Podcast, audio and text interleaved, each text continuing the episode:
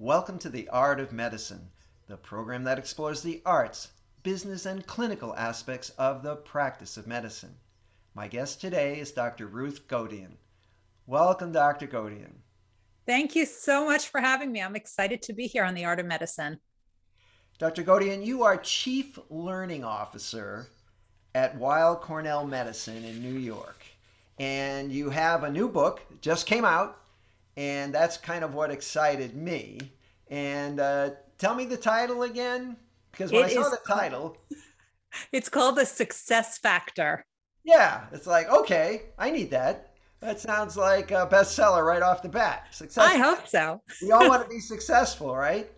And so let's just go back a little bit. Tell me about your training and who you are and what you do and why you decided to spend. I know when I write a book, it takes me two to three years. It's a big, people don't realize, oh, it's just a little book. I read it, you know, in two days, but it's a big commitment, right? Yes. And, uh, so you, you must have been highly motivated to do it. So, so tell me about how you got there the whole story. Well, I'll back up saying my bachelor's and master's is actually in business. And I dipped my toe in finance and international banking for a couple of years, but really missed academia, really missed working with students.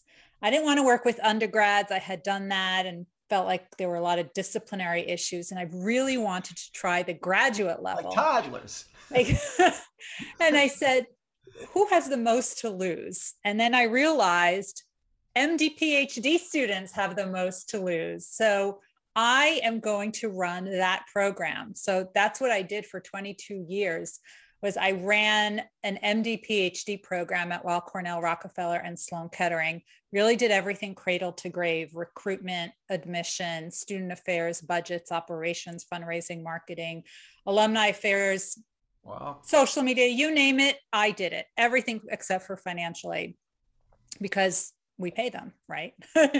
um, their MD and their PhD is covered through that grant that we need to write, through that NIH grant. But I started seeing as I was with these the, these students were the best of the best. The program had a three and a half percent acceptance rate. You have a better chance of getting into Stanford than you do into this program. So for a hundred applicants, you take three. That, that's that right. Three and a half applicants. Yep. Well, exactly. Yeah. and so the chances are slim. And I realized even amongst this elite group, there were those who were rising to the top. But what was happening was that all of the national attention, all of the conferences we were going to, the NIH developed um, workforce studies to look at this task force is why so many physician scientists were leaving the pipeline. Hmm. And I was convinced that we were looking at the wrong end of the pipeline. I thought we should be looking at those who are so successful that their work more than makes up for anybody who wants to leave the profession. So at the age of 43, while working full time and raising my family, I decided let's go back to school and get a doctorate and study it. And my doctorate was literally on optimizing success of physician scientists. And since then, I've included astronauts and Olympic champions and CEOs and all other great high achievers. Right, high achievers. So there are people who seem to rise above the rest. Yes. And uh, well, it, we'll just cut to the chase here. Is, is, there anything special, or do they just work harder? No, know? they work smarter. That's for sure. Um, but they definitely do things differently because you could be very smart and very talented and still not rise to the top. We know plenty of people like that. We all do. But all of these extreme high achievers, and it didn't matter if you were a Nobel Prize winning scientist or if you were a gold medal Olympic figure skater. It was the same thing with all of these people, with all of these high achievers.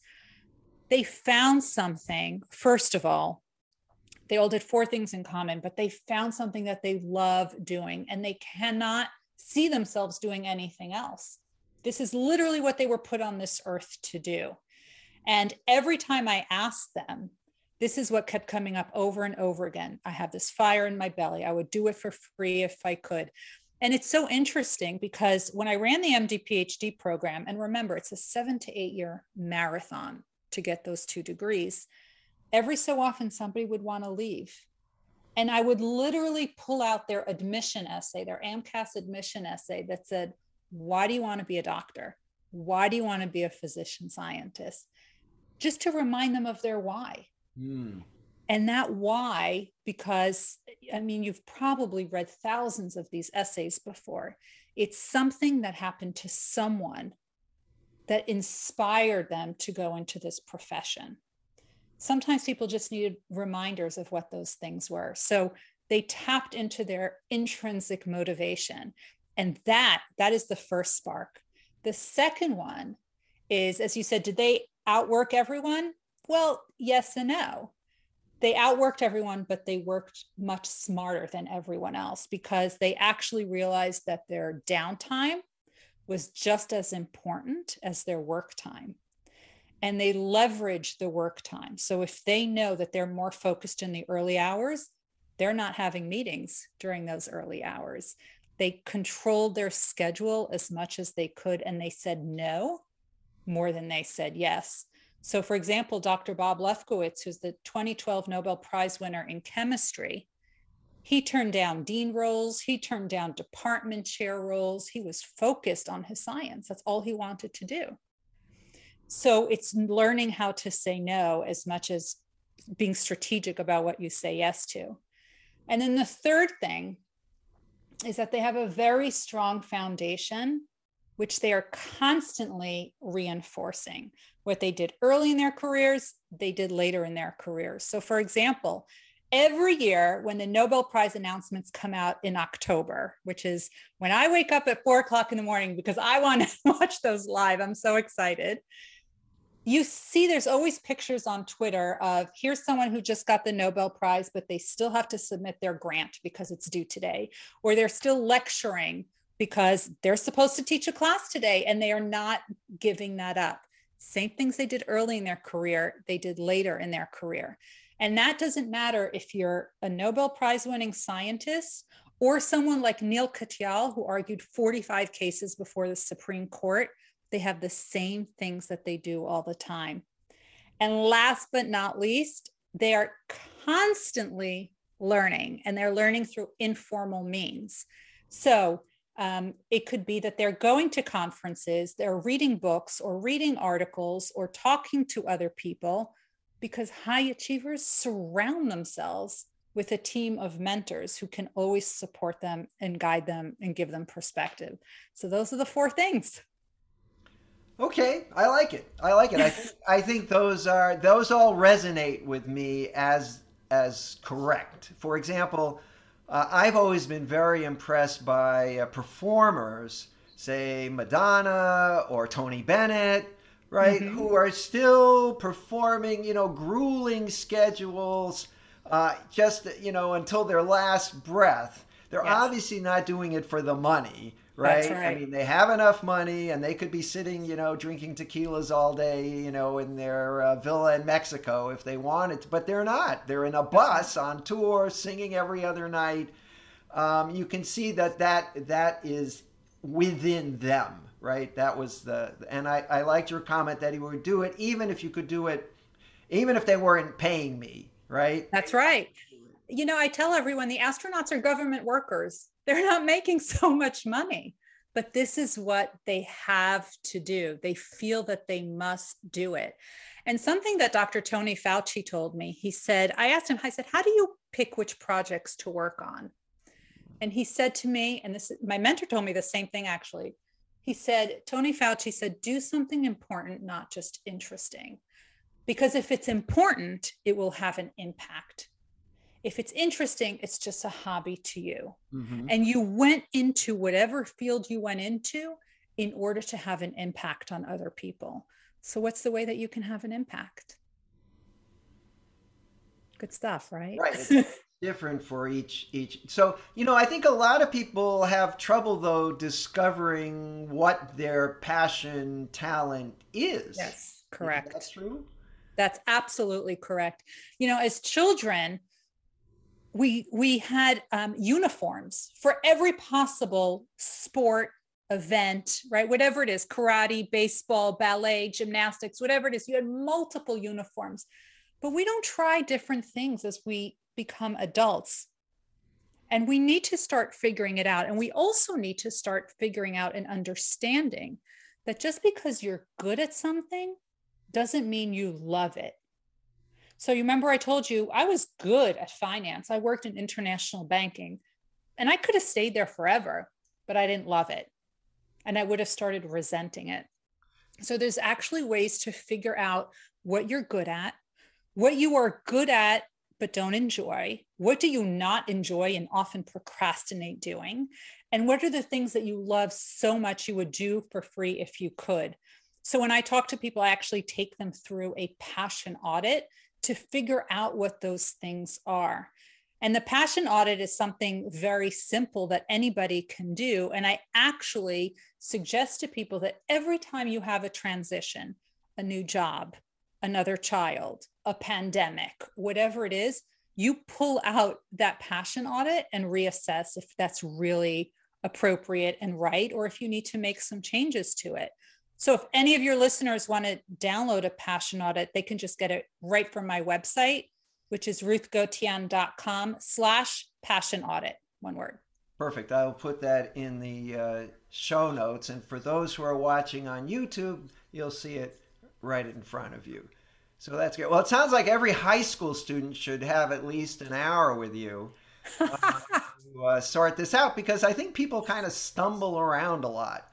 And I, your comment that just because you're good at it doesn't mean you should do it, I think also has the converse is just because you're passionate about it doesn't mean you're good at it. Also, yes. And, so uh, true. You know, uh, I wanted to be a professional musician. And uh, when I was in high school, and I played the piano and I sang.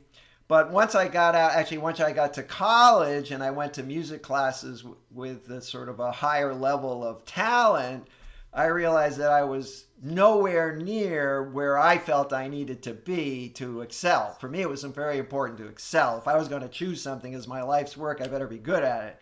That's and right. I was kind of at the bottom of the pack when it came to voice and you know talent. It's like it was very humbling, and I was quite saddened for a few days to realize that my uh, talent was not equivalent to my passion.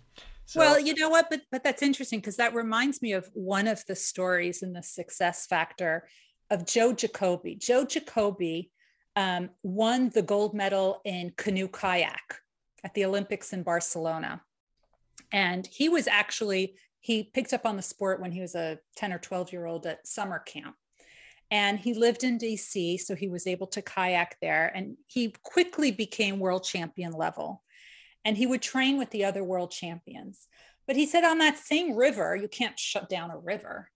That same river, there was some other guy who was, he said, likely in his 40s, just training just to stay in shape. And he loved it. Mm. But for him, it was a hobby. But what he did very intelligently was that he was training right next to the world champions. So that made him much better. Because when you surround yourself with people who are better than you, that raises the bar of what is expected and what is good. If you're going to the Olympic Village gym, you're not going to walk in with a box of donuts.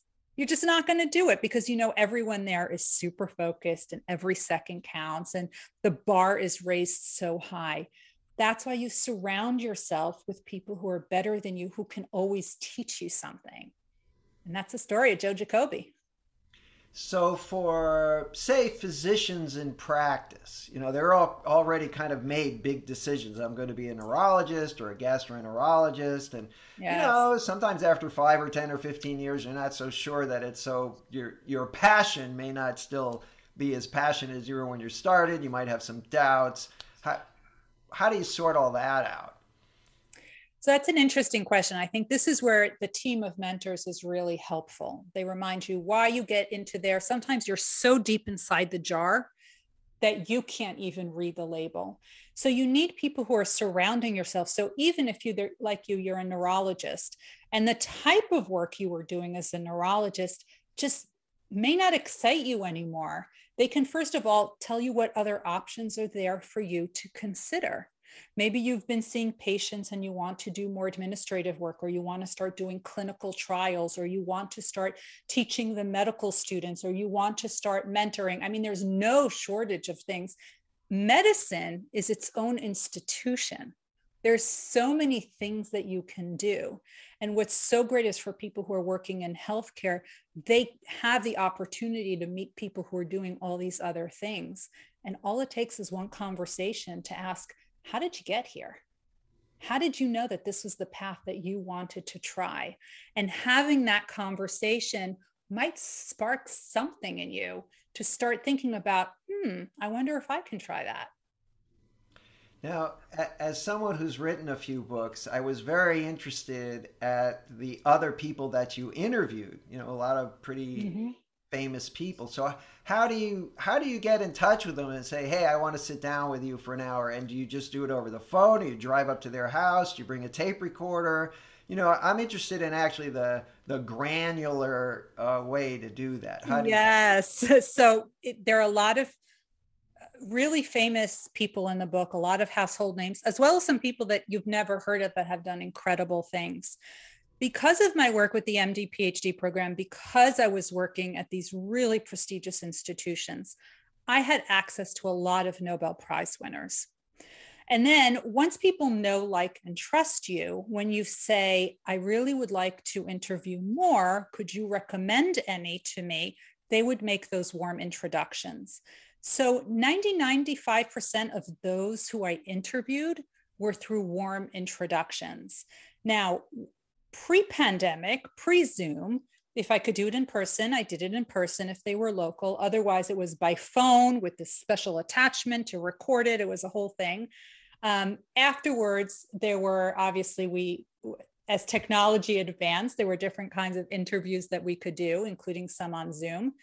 Um, astronauts, I met one astronaut at a conference, 700 people there. He was on a panel. At the end of the panel, I went right up to him, found a common denominator that we can we can talk about, and he introduced me to a few other astronaut friends. And um, what was very interesting was I was asked to present my research um, somewhere, and there happened to be an astronaut in the audience. And at the end, he said, Well, I'm an astronaut. Why don't you interview me? So that got me to a few others.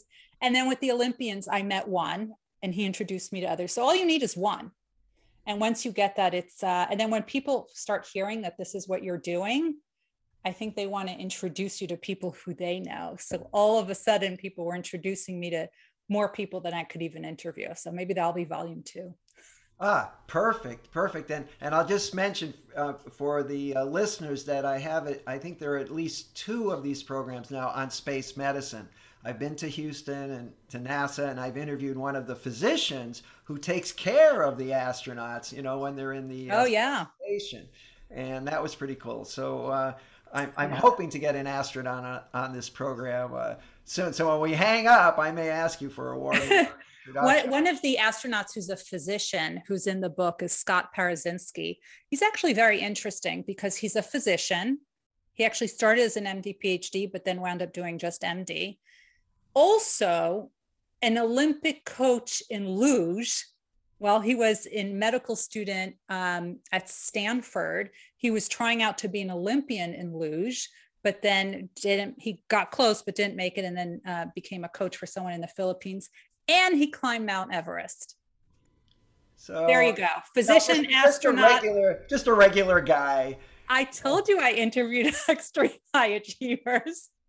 So they are probably pretty high on the talent scale. Just, you know, right out of the out of the gate. Their genetics is such. I mean, not everybody can climb out Mount Everest. Well, yes and no. So one of the other people who I interviewed, he's not an Olympic champion, but I thought the story was so unique that I had to include it. And that's Devon Harris.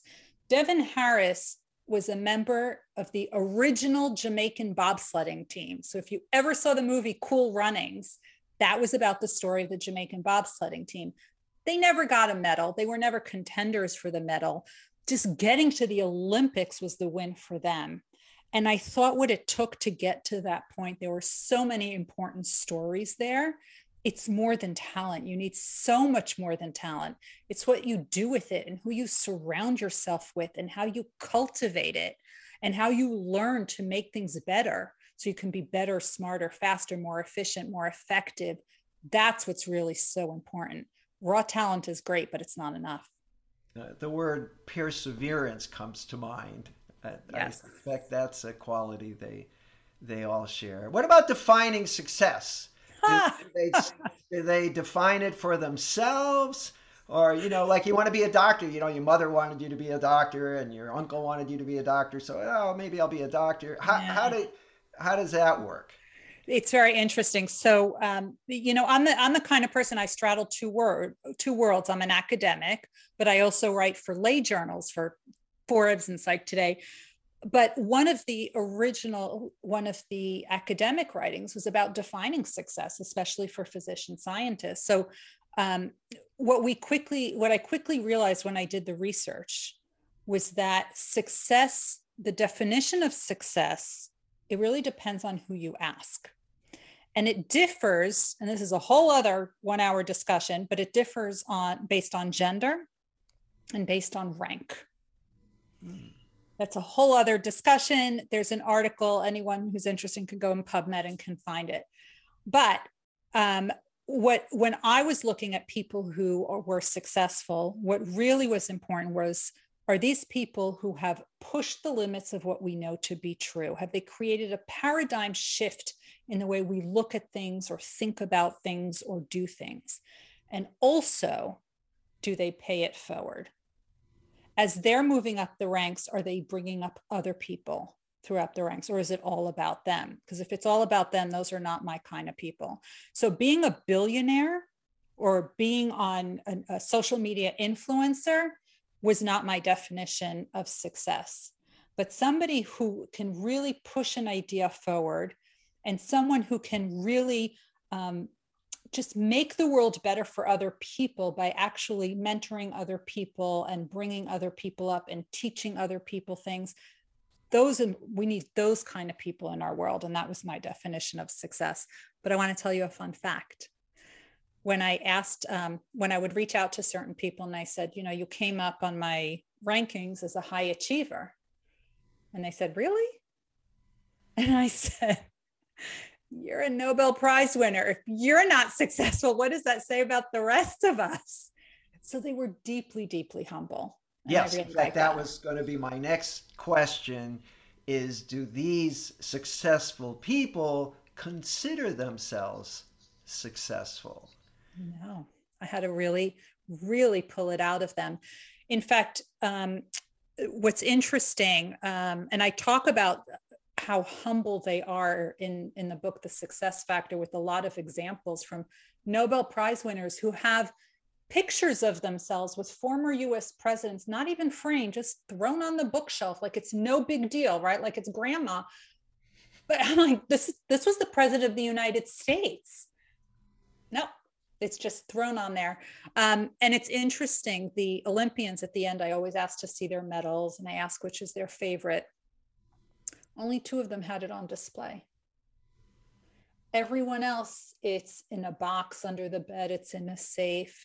A few of them had it in a brown paper bag. Apolo Ohno, most decorated winter Olympian, had it in a brown paper bag in the sock drawer. Another one had it in a brown paper bag in the nightstand. I said, Why? I would be sleeping with it. He said, You don't understand. This is a chapter in my life. It's hmm. not my entire story. And that's why they didn't crumble because it was never about the medal.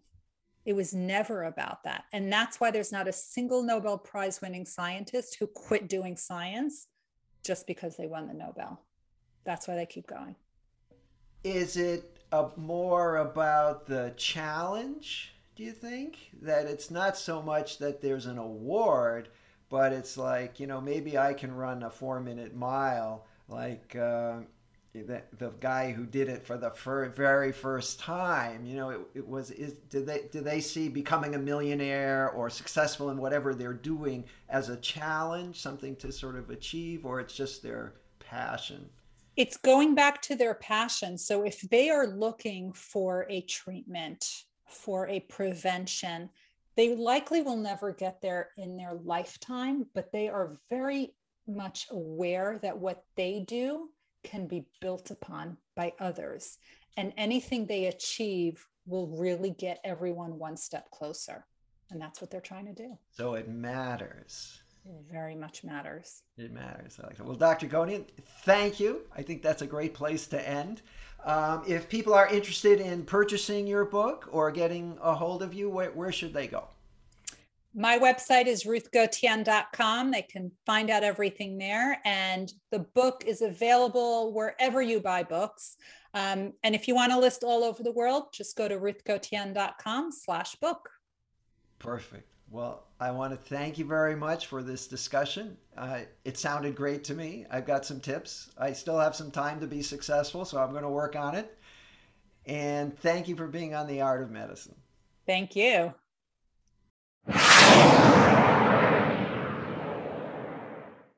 This program is hosted, edited, and produced by Andrew Wilner, MD, FACP, FAAN.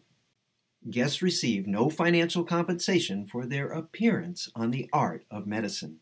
Andrew Wilner, MD, is Associate Professor of Neurology at the University of Tennessee Health Science Center, Memphis, Tennessee.